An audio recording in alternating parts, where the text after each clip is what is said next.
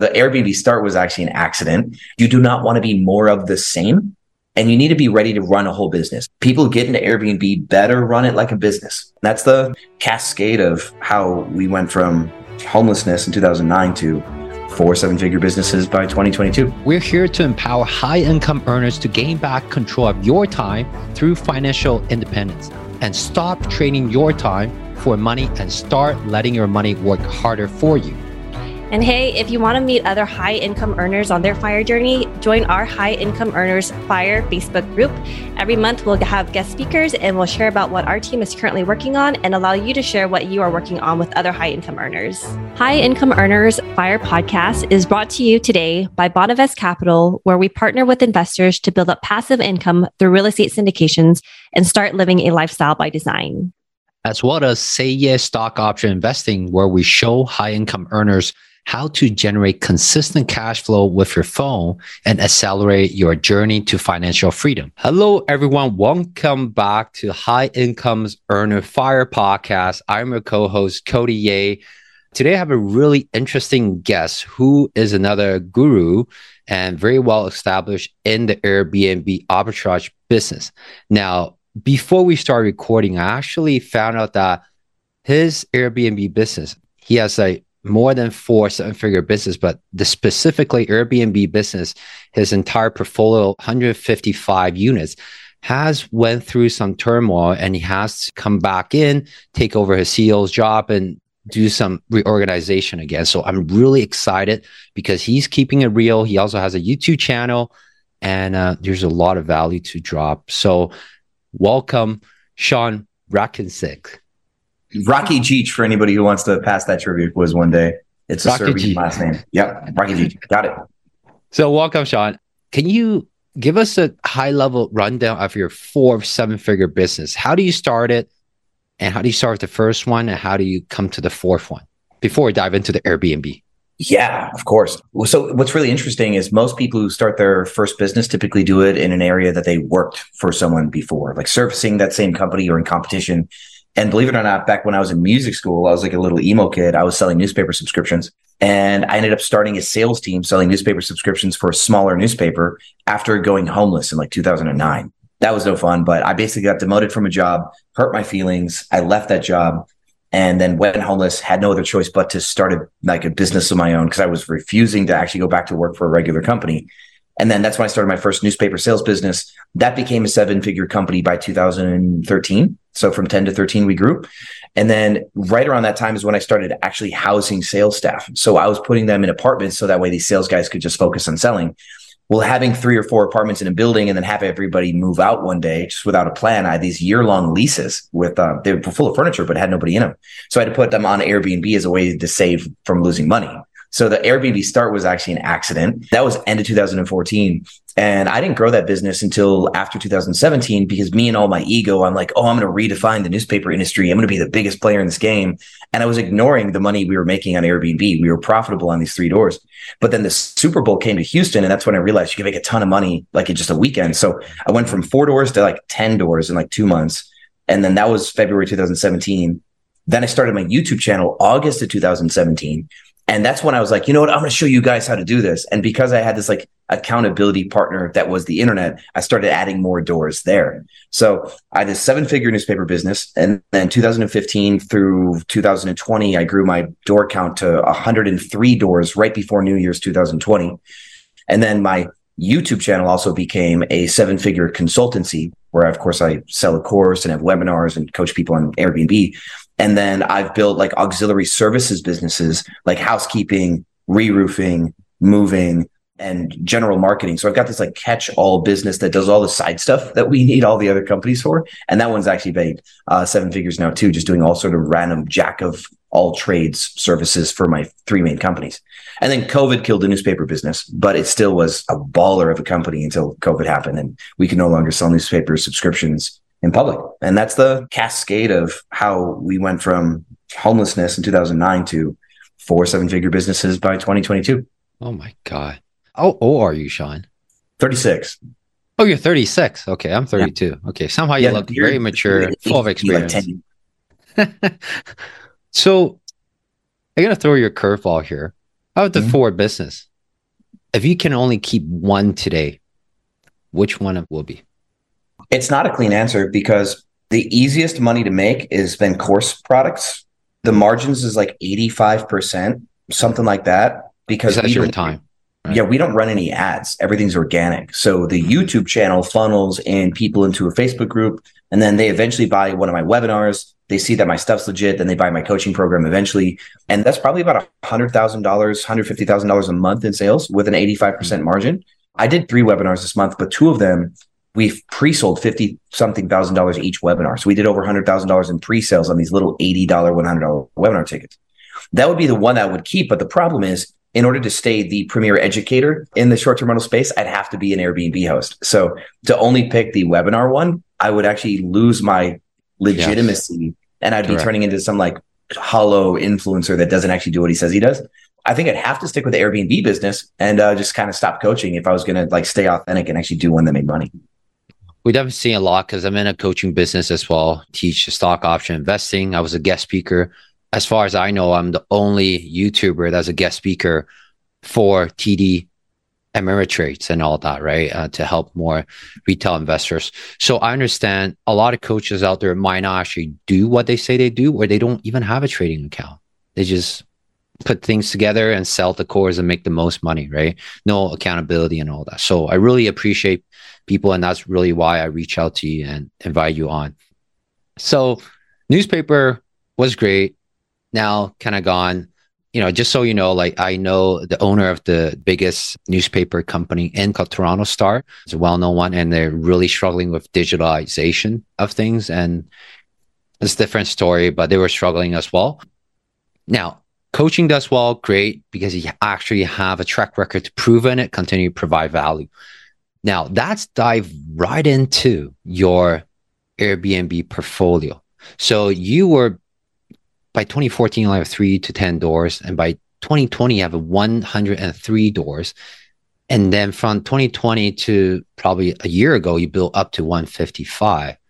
And then I guess March 2022 happened. Is that when they started raising the interest rate? When the stock market started crashing? Is that when the momentum shift? Like, can you tell no, us more about that? Actually, no. We had 103 doors and then COVID hit. Airbnb canceled everybody's reservation. And then we went from 103 doors down to 67 during COVID and started to climb back up. And then March 2022 was easy um, because we don't actually buy a property. All of them are leases. So we'll go to an apartment complex. We'll get a landlord to give us a whole floor of an apartment complex. We'll furnish that floor, turn it into a hotel, essentially. And so because of that, interest rates didn't really matter. It's all about rental market sentiment. And one of the biggest things that we do and the things that I teach my students, a lot of it for free on YouTube still, but one of the biggest things that I teach is get a landlord to give you free rent on the front end of that deal. So tell a landlord, we'll do a two year long lease, but give us eight weeks of rent for free. March was still a great time to get leases. Market got way too hot in June, July, August. So we were having a hard time picking up leases then. But then as soon as like September hit, October hit, we were able to like pick up like 80 leases inside of eight weeks with like 10 mm-hmm. weeks of rent for free because the market started to turn and landlord sentiment got crazy. So we actually grew to 155 doors like basically right before the winter boom hit. So we picked up 80 doors as things were falling apart. And next thing you know, we had like 80 doors of inventory and a super deflated short term rental market. It was an interesting situation to be in. And it's very interesting the way you mentioned that, okay, free lease and all that. A question I get all the time from people is like, Cody, why would landlord lease their property to you? Why don't they just give it to a property management team? Because some of the high end property management team can manage somewhat decent as well. So why would they give it to someone like you, 36 years old? I know you look like a lot of experience, you have a track record, but why would they give it to you? The owner trusts you besides comparing them that to a property management yeah. company. Well, you're speaking to a different type of actual relationship with a building owner. So if they handed the property to a property management company, that company would charge a percentage of revenue. There's no guarantee of income at all with property management firm that does short-term rentals. So the landlord would say, Hey, yeah, take my property. The landlord buys the furniture, pays all the expenses. Property management company runs it. They'll pay the housekeepers first. Then they take like 20 or 25% of top line after housekeeping cost. Then landlord gets the leftovers and has all the expenses. So that's a co-host model. And that's something landlords could do, but they have to be super sold on short-term rentals. They have to be like, Oh, I want to do short-term rentals and they have to be greedy for the cash flow. we show up and find landlords that have never considered doing short-term rentals at their property. They're long-term landlords. And we typically target landlords who've had bad tenants, who've had to evict people, whose house maybe is sat empty for two or three months because they're not effectively trying to rent their property out. They just got like a yard sign and they're just like the DIY landlords.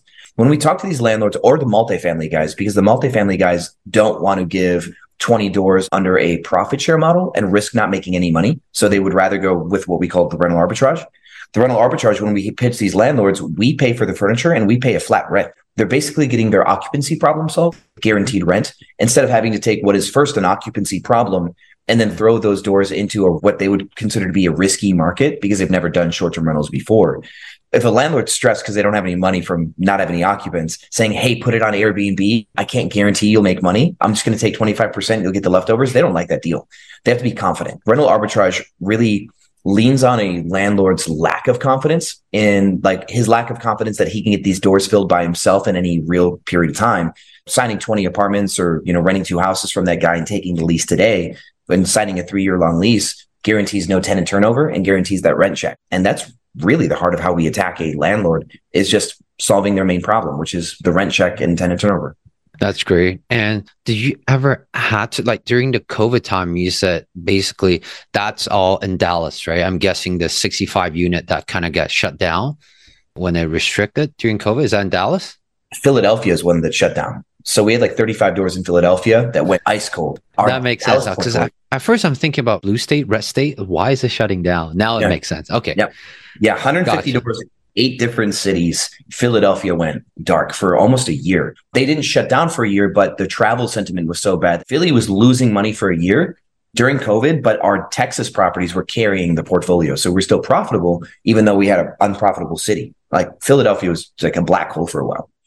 When that happened in Philadelphia, I know you guys were basically taking profit from Texas, dump into Philadelphia. Have you guys ever thought about that's the end that lease earlier with the landlord? What was your mm-hmm. thinking at that point? We actually shut down Philadelphia as part of our most recent hemorrhaging of money. And when we had to fix it, we terminated leases early. We let a lot of leases non-renew, but then we told landlords like, hey, we're not going to keep servicing these because one of the reasons why is we had a gang breaking into our properties in Philadelphia, stealing all of our stuff. Once they found out that the properties were short-term rentals, they were incessantly breaking in and stealing stuff.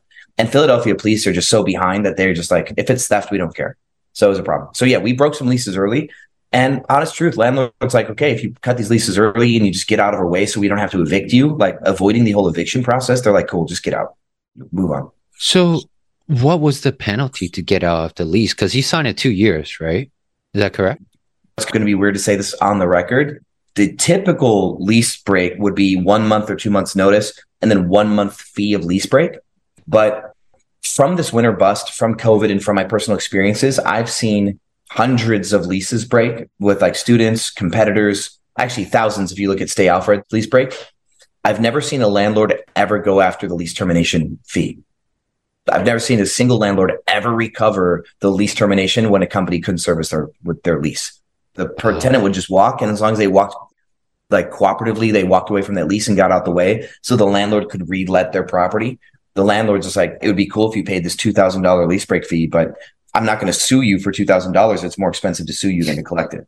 I think landlords are kind of in a pinch with that lease break fee thing, just to be real. So anybody, any landlords that are listening right now, you probably would want a larger security deposit. But if each unit from that multifamily is 2000, 65 unit, that's 130,000. That might be mm-hmm. worth a legal fee now. Yeah. If they tried to do that. Yeah, for 65 doors. I mean, Stay Alfred was the went out of business that would have like 100 doors in a property. We typically have 5, 10, 20 at most inside of a building. They could. It depends on the lease agreements too. We have a lot of individual lease agreements, so they're all separate little $2,000 claims. I don't know if they could bundle that all into one lot like thing, but I guess we've yet to be sued, so I can't really tell you. We didn't have such an egregious lease break where we owed 20 doors worth of lease break fees, but I've seen it and a landlord still hasn't come after that. Interesting. Well, thanks for sharing that. I know offline you share you have four business. I know a newspaper is kind of gone after COVID. YouTube still going well. Funnels the coaching, Airbnb arbitrage, you're actually doing it. And it kind of comes about with the ancillary business for, I'm guessing for a lot of Airbnb properties and that kind of spiral into, you know what? I want to keep those people in house, but I don't because I'm kind of spread out in seven to eight cities. So I need to service them, keep the good people. So that's kind of is that why you come up to ancillary yeah, um, business? There's, there's, yeah, there's a mix of things. There's marketing services. There's like like general labor contracting services, property management services to go in this like one. It's actually the it's labeled as a marketing group on its LLC, but it's been just a lot of ragtag little extras. And yeah, a lot of it comes from synergy, right? A lot of it's synergy. Like, hey, we want to have our own moving company. We want to have our own housekeepers. We want to have our own brand ambassadors. We want to own a tech stack. So we want to build and utilize a tech stack. There's all sorts of like little bits and pieces, graphic designers, photographers, all sorts of stuff in this holding company that just does all sorts of random stuff where we also want to formally have money change hands. Like, for example, Airbnb um, if somebody damages your property and you need to repair something, you need an invoice for the repair. Us owning this catch-all property management company, holding company, allows us to hire out our own auxiliary company, get the job done, but have proof of the cost because Airbnb won't reimburse you unless you pay a company that's not yourself. So you need a third company to, to actually prove to Airbnb that you had an expense. But we still want to keep our costs low. We don't want to actually pay some weird company way too much money and then go to Airbnb and say, Hey, can you pay this invoice? It's like a best of, I guess, the lesser of evils, the making lemonade, however you want to put it. Yeah. So basically, it's kind of like, hey, you guys are running into maintenance problems and all these things that you're dealing with on a daily basis on the short term rental side. You need a receipt and you don't want to get gouged. So might as well have someone you trust in house, give them some job, and you can actually help a little bit more people in that area as well, right? Some of that could be virtual too. That's very smart. Are you ready to get into a little bit of the turmoil part of how you were? Why do you have to step back in? Because you were kind of fire per se and just mm-hmm. overseeing mm-hmm. everything. Why did you have to step back in two months ago for your Airbnb arbitrage business? Tell us about that. Well, I think the mistake started the year that I took off because I didn't put proper controls in place. One, I didn't have a good uh, continuing education for the CEO that was running the company. Two, so I stepped too far out. I should have been doing monthly or at least like semi monthly meetings with the CEO. I should have been doing something like that. And I should have been making sure that she had the skill set to handle all the issues that the company would be going through and preparing her for uh, stuff that was outside of her pay grade. And the, the Airbnb bust was definitely outside of a lot of people's pay grade. What really started to drop the hammer was we started to have wage bloat. She was hiring housekeeping managers because we in-housed everybody but those housekeeping managers weren't actually doing their job. By definition, they were supposed to be working with our housekeeping teams. They're supposed to be doing quality checks. And all the housekeeping managers were just working from their houses and just checking their phone and looking at housekeeper photos, being the laziest people on the planet. And so that was an issue. And that led to a quality control problem and a wage bloat problem. And then when we started losing like say twenty thousand dollars, eh, like I think we lost like twenty thousand dollars a month of September or something like that. Maybe it was August. I'm like, oh, we have too much wage and not enough doors. Let's grow our door count. So I'm like, let's offset our operational expenses by adding more profitable doors because our doors were largely profitable. We just had too much wage bloat and our Philly properties weren't making any money. Texas was trying to carry Philly because of all this crime. We were just like losing money on Philly due to Philly losses and wage bloat. I'm like, okay, we're not making enough money. Let's fix Philadelphia and add extra doors. Well, we never fixed Philadelphia. Company was just too overburdened, not enough good staff. Then when we added those 80 doors, we added them coming into the winter, like the winters. And Airbnb also changed their algorithm and our properties kind of looked like trash. She added on 80 properties with a contractor that did all of her staging and design, but their version of design was like nothing. So like the places just looked super basic. With 80 new units of inventory, most of them were not getting any bookings at all. So we're just paying rent on 80 doors and of course still losing money on Philadelphia properties. And so that's when I came in, I was trying to work through her to fix her staff, terminate some staff, retrain some other staff. But she was so afraid that people would quit if I worked with them directly that she was actually trying to box me out for my own company. We clashed heads one day and she's like, you know what? I can't do this. I'm like, no, you can't. I'm taking over. She stepped to the side and I took over the company. Almost immediately started terminating people. We had to cut like $7,000 a week of staff, cut our Philadelphia doors, and we moved some doors that weren't profitable to buildings that were. I went to Houston and Austin and repainted and redecored a lot of our like underperforming properties. And then naturally, I was also trying to figure out what Airbnb's algorithm situation was. And that had, of course, led to the opportunity for me to sell a webinar on the Airbnb algorithm. Because if I didn't take back over the company, I wouldn't have known what the hell was going on. And it actually would have affected my education side too. So, but yeah, the, the cascade of failure came first from not knowing what it's like to completely automate a business and retire and step uh, aside. You need yeah. controls. And I didn't put I, the right controls in place. Yeah.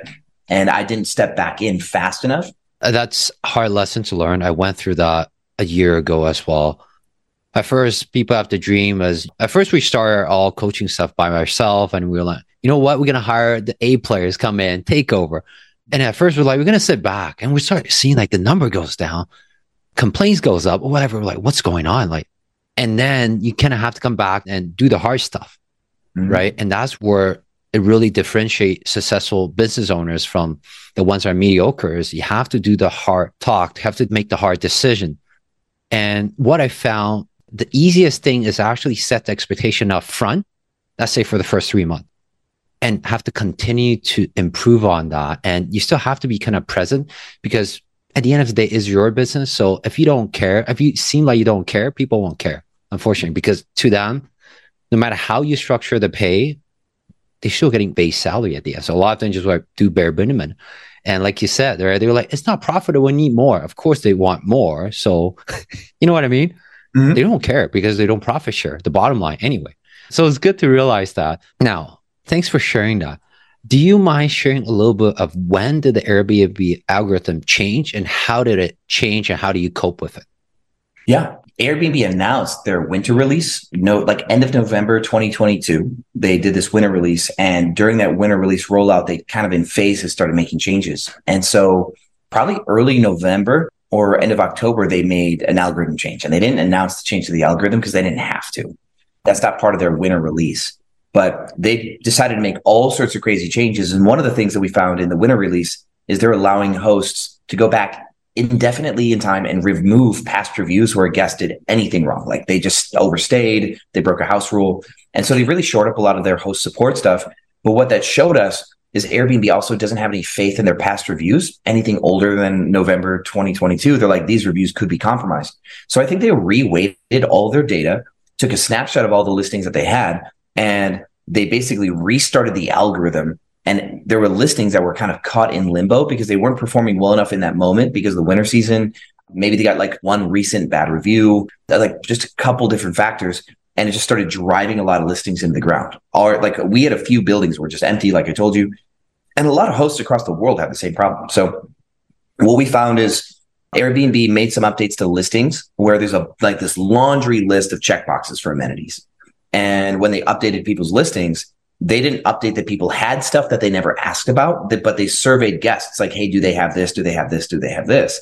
So people's listings were intermittently filled without their knowledge or consent on this new like list of amenities. So hosts had to go in there and like complete that part of it. There's text boxes that need to be completed. I did a split test and anybody who is a host currently made a couple updates. Their view count, if they just completed their listing based on Airbnb's update, they had like a 430% increase in views just from completing their listing if they flipped on smart pricing to try to get back on the algorithm's good graces, which smart pricing is not a cool piece of software on Airbnb, but it's one of their widgets. If you activated their smart pricing widget, you'd have an 1100% increase in views.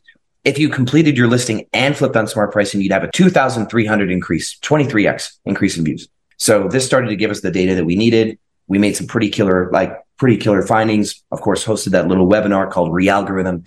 What we did is we repainted some of our listings that were no fun took new photos, created new listings. We'll use smart pricing when we don't have enough bookings and then shut it off when we have enough bookings. Um, in short, and then of course, making sure that the algorithm is satisfied everywhere else. That's the skinny on the algorithm. I know there's more, but this is already a lot of meat on the bone. I'm sure a lot of new Airbnb hosts or arbitrage people might not realize the change. They just kind of capitalize on it mm-hmm. because they already have know the new algorithm. But the hosts who has already have units before November 2022 might be scratching their head for the longest time. Like, what is going on? All these new listings are beating us. What are they doing better? We have better rental. We have better this, that, better pricing. What's going on? But they didn't know was the back and Airbnb was actually favoring new customers. Yeah. Trusting them yeah. more. New listings get a boost for about a month. So yeah, just that alone could be part of it. Thanks for sharing that. So you took over the company two months ago let go of all the Philadelphia, the 65 units, right? What is your vision? Like, are you Do you want to step back or in the meantime, you trying to find the next CEO? What's your vision for 2023? Remote operations, good, solid remote operations. Um, I'm still very much a festival kid. I'm going to Envision in Costa Rica, like in a few weeks. Might even do like Carnival and EDC Mexico City and just do like a, like a three or four week trip. And then um, I'm going to Serbia, Croatia, Prague for my birthday, end of April. So I've got some trips planned, right? Goal is to shore up everything, which we're good now. Everything's running much better now. There's still a couple things to fix get everything tight, get it operating well remotely, run the business while also on my trips, just make sure it doesn't fall apart.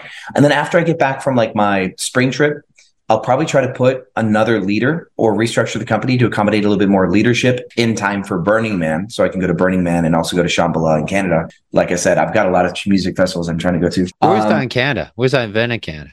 Shambhala, I think it's like in Alberta. So if you if you drove north from Spokane, Washington, five ish hours into Canada, you'd uh, it's still you'd have to drive about four more hours to get to Calgary. So it's like halfway between Spokane and Calgary. It's a really cool outdoor music festival. So yeah, my uh, goal for 2023 is to not change my lifestyle. I'm still do all the things I want to do, but without a CEO for this one company. Instead of tuning out completely, mostly work remote is the goal. I'm working on a mastermind for my Airbnb like course products. I've got these little mini products and I've got this one main coaching program, but I've got so many students that are making like seven figures plus now that I want to create a mastermind where if you make seven figures or more, you can join a much more like elite group of students. So I'm building that right now. And then once I hire a new CEO and train a new CEO, I'll be using that as like part of my calling card for the mastermind, showing that I built a CEO twice. This is not something that it's not a one-off thing. So, and I've done it in past businesses, but I want to do a second one in the Airbnb space. And then I can use that in my coaching program going, Hey, I can teach you to make a CEO. Like I've done it. So I think that's the 2023. I'm also starting a product business for the first time. I'm making custom sized mattresses, like mattresses that are tall enough for like an athlete to sleep on. And again, of course, it's a synergy play, right? I need mattresses for my Airbnb. I want fun sized mattresses that people will write about in the reviews. And so that's one thing that we're going to do next. I have some professional athletes in my coaching program. They're six feet eight. so yeah, I'm sure they will be happy to hear that. They have a hard time because they're not average sized people. That's very smart. I'm really excited to hear that. So basically a recap, still want to attend the event. Not going to find a CEO yet, but run the tighter business and because you have a lot of successful students, you want to create another tier for the mastermind for people who really have results. Of course, they pay more, but have a better community and you provide more and even teach them how to come up with a CEO so they can more time freedom. Yeah. Right. Like the big difference between like a mastermind and a regular course product, I think is in my main course, it is the biggest training program on short-term rentals in the world, all, still already. But I teach people how to conduct certain positions, like how to do housekeeping, maybe how to train a housekeeper, how to do customer service, interior design photography. But when you get into that mastermind level, I've already done some of the seminars that I'm putting in the mastermind. And so one is like my negotiating with landlords. Not only do I teach how to like take down a deal to negotiate with a landlord free rent, but how to do a 20 door deal, but then how to train a sales guy to take down 20 door deal. So now the mastermind is teaching a business how to build itself and train employees to conduct all the pieces, succession planning, scaling, performance reviews, HR, everything. So the goal, of course, for that mastermind is to take people who were just the individual contributor, gone Airbnb host once they make a million a year, how to turn your little mom and pop business into a full blown company that is systemized. And the training teaches you not only how to do a job, but how to hire and train the person that does the job for you. It's gonna be fun.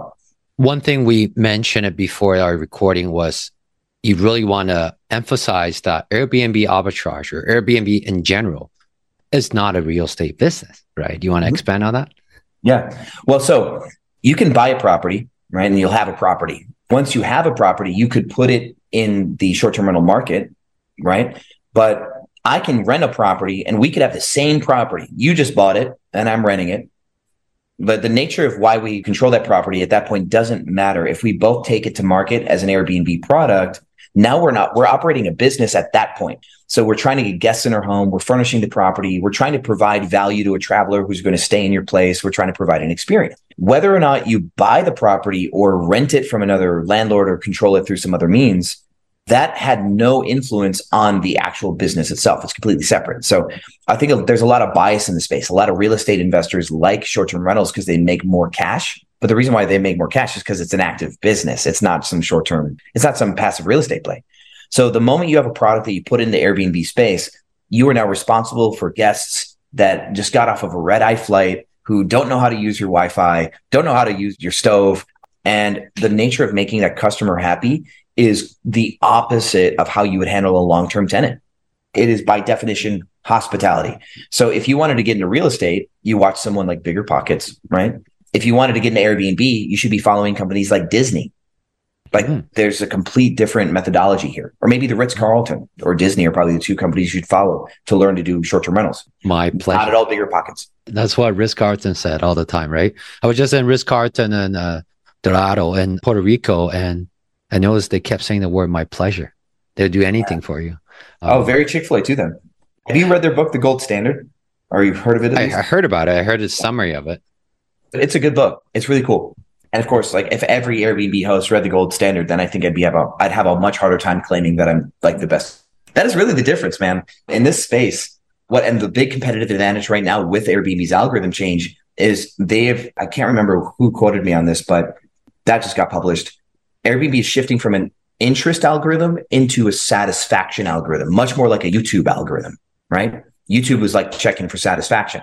So Airbnb is like not only checking to make sure your listing is interesting, but they're taking all of your backend data and they're recycling your backend data into other people's future searches and populating you based on your performance in certain key metrics, like for amenities and stuff. Now that Airbnb is more satisfaction driven in how they populate you in search, you definitely have to be hyper loyal to that whole bring the magic kind of experience. Yeah, the journey is a lot more important now. And mm-hmm. the top people who knows what they're doing will even become more profitable but it's typical of the pareto rule of 80 20 might become 95 to 5% would you agree to that? You know i could say that we could see 90% of hosts get crushed in the next few months. Uh, they're going to run out of cash they're going to burn out they're just going to underperform they're going to get fed up and leave. So i think yeah 90 10 why do you think those hosts will run out of business?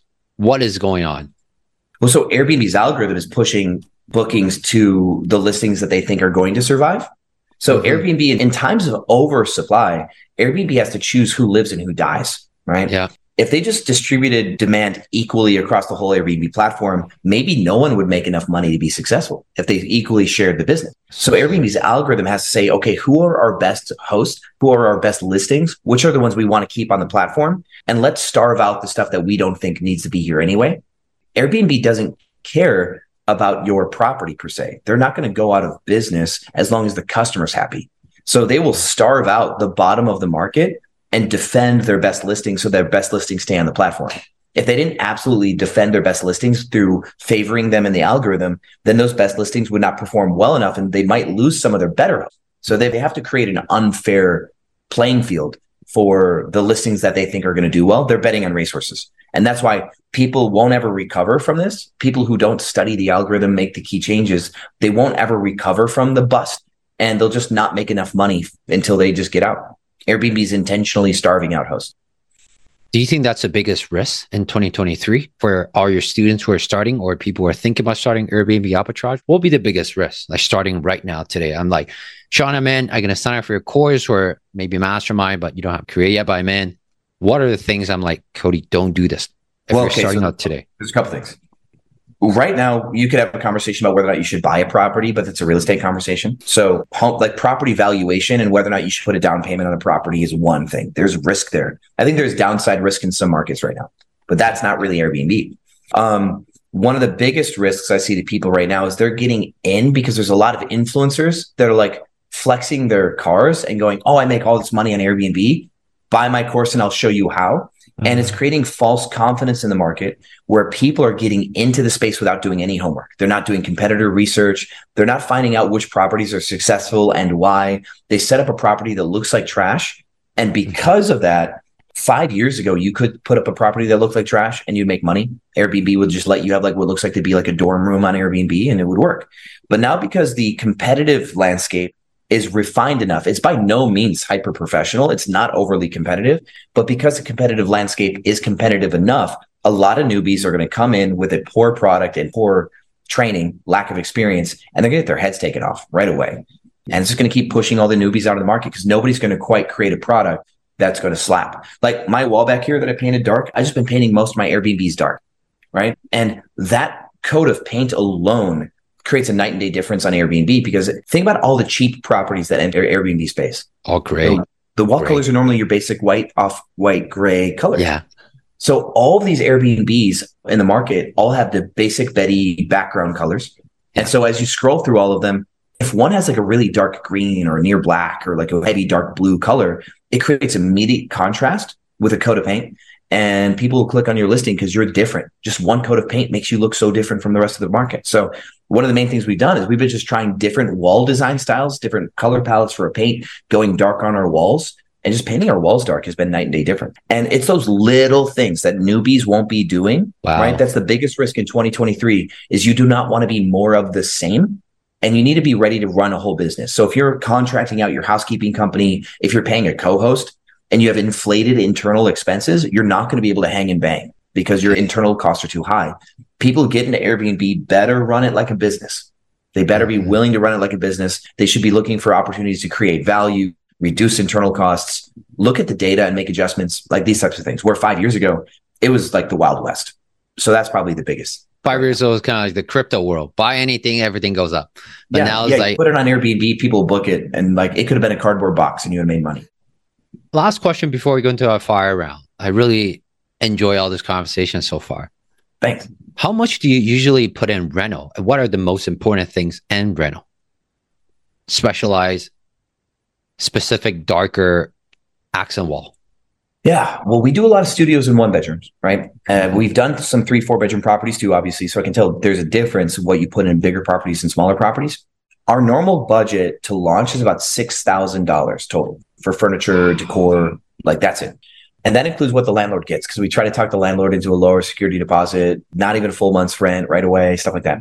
And so a studio apartment costs about $1,000 less to get started than a one bedroom, but studio one bedrooms on average about six grand. And we're talking like king bed should be one of the standards because Airbnb still doesn't have a search filter for king bed, but it's going to come one day. Having a king bed is one people love. Having Yes. a full that kitchen, one I score. All my new property have. bed. You're already top of the algorithm.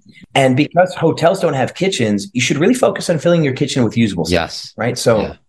if you've got a full pots and pans set, we choose ceramic because Teflon scrapes and everything else is hard to clean. And you've got good utensils, good cutting block, all that good stuff.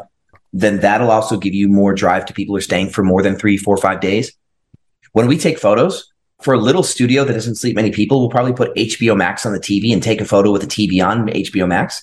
If we have a three bedroom house where there's going to be kids, when we take photos of the living room, we'll have it on Disney Plus. So the fo- the TV will show that Disney Plus is actually already on the TV, and this kind of signals to a family like, "Hey, there's family friendly streaming channels on this TV." Like little things like that. We are also in the era of what I call underserviced amenities. So as you go and do your market research to find a place, you want to be looking for intersections of amenities that just don't exist. So you might search for a four bedroom house in Denver, and there might be 300 houses, but when you select free parking, there's probably still nearly 300 houses. But when you select gym equipment, there's only like 12 houses all of a sudden. Mm. So that shows that a four bedroom house with gym equipment, there's almost almost no inventory on the market that is at that size with that amenity. And you should be attacking those intersections of underserviced amenities. So EV chargers, hot tubs, gym equipment. In certain cities, free parking is a big deal. In certain destinations, having a fireplace is a big deal. And then, of course, making like Instagram friendly spaces with any bigger property, I think is important because people like taking photos and kind of like having that experience and getting some content while they're at these larger properties. So you kind of want to do a little bit of outlandish stuff with bigger properties just in general. Almost like a uh, like a filming studio. Um, Yeah. that's great. Kind of a weird fact. One of my friends is a wealth manager. He's actually my wealth manager and he Ah. wealth manages for female content creators, Mm. exclusive content creators, pay me monthly subscription content OnlyFans is that what you're Yeah. talking about? Okay. And he says that they spend 20 or 25% of their revenue on Airbnbs because they're constantly looking for new places to shoot. So he approached me, said, Hey, I've got this idea because he's got all these clients in the space and they're constantly booking Airbnbs. They don't even stay the night. They'll book for the night, go in, shoot their content and get out. So a lot of the money that they spend is on novel spaces. So if there's any controversial thing I could say to the audience who wants to get into Airbnb, design your Airbnb for an OnlyFans girl, right? You're not only going to get business from that level of novelty is really what Airbnb's always made their money on is novelty. So being novel will always pay off. Have you tried any of OnlyFans space? I use Peerspace for like the hourly rentals and actually a very big OnlyFans creator actually booked my penthouse like a week ago. I walked in at their, at like when they were cleaning up and a buddy of mine was the videographer. I'm like, Hey, what are you doing? I haven't seen you in years. And so I kept up with them and then they published like the teaser stuff for this girl's content. I mean, they crushed it. The, the video stuff that they made was amazing. Girls got like 5 million followers on TikTok or whatever. We, I've had plenty of content creators of all shapes and sizes and purposes. Are they good customer? Yeah, uh, they're very professional. This is where they make their money, man. They're very so they don't poop where they make their money. Exactly right. Yeah, unless that's actually part of their content. Sorry, that was a bad joke. I had to say. I got that joke. Cool. Okay, I can talk this for hours, but I want to respect your time as well. Let's go into our fire round. Ask a few questions, and people know where they can reach you for more, which is quite obvious. First question for fire round: If you lose everything today, all your units, all your coaching program, even your YouTube channel is gone. What are you going to do? Before you start, I'm going to drop you a half a million dollar because that's where a lot of high income earners, right? They have half a million, don't know what to do. What would you start over right now? I wouldn't even need the money. Like, so here's the thing there's something called intangible assets, right? If you mm-hmm. lost all of your assets, you need to take an assessment of your intangibles. And even if I lost my YouTube channel, if I lost my business, I would still have the deepest level of influence and favor bank, like from the free value that I've created. The amount of reciprocity or karma that I have in my industry is so large that if I just announced I was up to something else, people would find me, right? So that's an important thing to factor in. But if you want me to answer for people who don't already have like residual intangible assets like me, because like I've got a golden parachute here, like I could just say, hey guys, I'm going to get into the space, into this play. Who wants in? And I could fundraise just like out of thin air because my reputation is so tight right now, right? If I didn't have that reputation, if I didn't have the credit in the market and all I had was like my skills that I have, I would try to quickly gain influence again. I've realized how powerful influence is. I'd get into a sales job. I'd get into a sales job in order to generate the cash that I needed. Well, meanwhile, while trying to create influence. And I actually coached, there's a bartender that came in for one of my penthouse parties and he works at this place called the Mexican. And I told him, basically, I told him he's wasting his time if he's not actually casing out all of his customers. Because the Mexican is a restaurant here in Dallas where all the like high net worth people are going right now. I'm like, you need to be keeping a diary of every single person that walks in, their life problems, everything you can know about them. Have this little black book of every conversation you have of anybody of interest because you can capitalize on their life problems eventually. One day, some guy's going to come in and you're going to say something like, Hey, what's on your mind? And the guy's going to start to vent all of his issues. And you can go in your black book and go, Oh, I know a guy who can fix that. He came into the bar three days ago. And then you become a node. We are in a world full of people who want to commit to other humans on a very shallow level and try to get max value on a shallow level. If you can build influence, get to know people and do deep work with people for free, you'll become so influential that people want to do work with you on the back end. And that my wealth manager, that's kind of how he got me. He sat me down one day. He's like, what's your biggest challenge right now? How can I help solve one of these challenges? And it, it was a memorable conversation. We became friends. And now years later, he's taking my money to manage my finances. Right. So if I had zero dollars, I would get into sales somewhere where I was able to rub shoulders with potentially high net worth individuals. And I would pay very close attention to every word that they told me. And I would write that down and I would look for opportunities to capitalize on their needs, their problems, because everybody has problems, especially rich people. Mm-hmm. And I would become memorable for solving problems. And they got, they're like, I don't know where this guy came from, but he's a rainmaker. And that's what mm-hmm. I would do if I lost everything. Man, I usually ask a round of five question for fire round, but I think that one is good enough. Like, I just want to say you're one of the most someone I really like being on our show. Like, you give a lot of value, no fluff, get right to the point. A lot of takeaways. I'm taking notes left, right, and center as well. So I really appreciate that. Again, I want to respect your time. So, where can our audience find more about you? Well, my name is Sean Rakidzich. If you could, my, my website is just my last name, rakidzich.com which is cool. And then my YouTube channel is my name, and my Instagram is actually Airbnb Automated because I used to be Airbnb Automated. Then Airbnb asked me to not be Airbnb Automated on YouTube. So that's fun. Their brand protection team politely asked me to change my name. So yeah, if, if, they just search my name on YouTube, that's where most of my content comes from. And then my website, rakidzich.com will pretty much give them an intersection of everything else that I'm up to. Yeah. I'll put it all in the description. Again, really enjoy this show. I don't say that a lot. People, my audience know that. And um, I really appreciate that, Sean. Yeah, this was fun hanging out. Really appreciate you having me. All the links mentioned in this episode are included in the show notes. And if you love this episode, please leave us a rating and review on Apple iTunes. The link is also included in the show notes. And we would really appreciate your help in spreading the word to more high income earners on how they too can maximize both their time and money.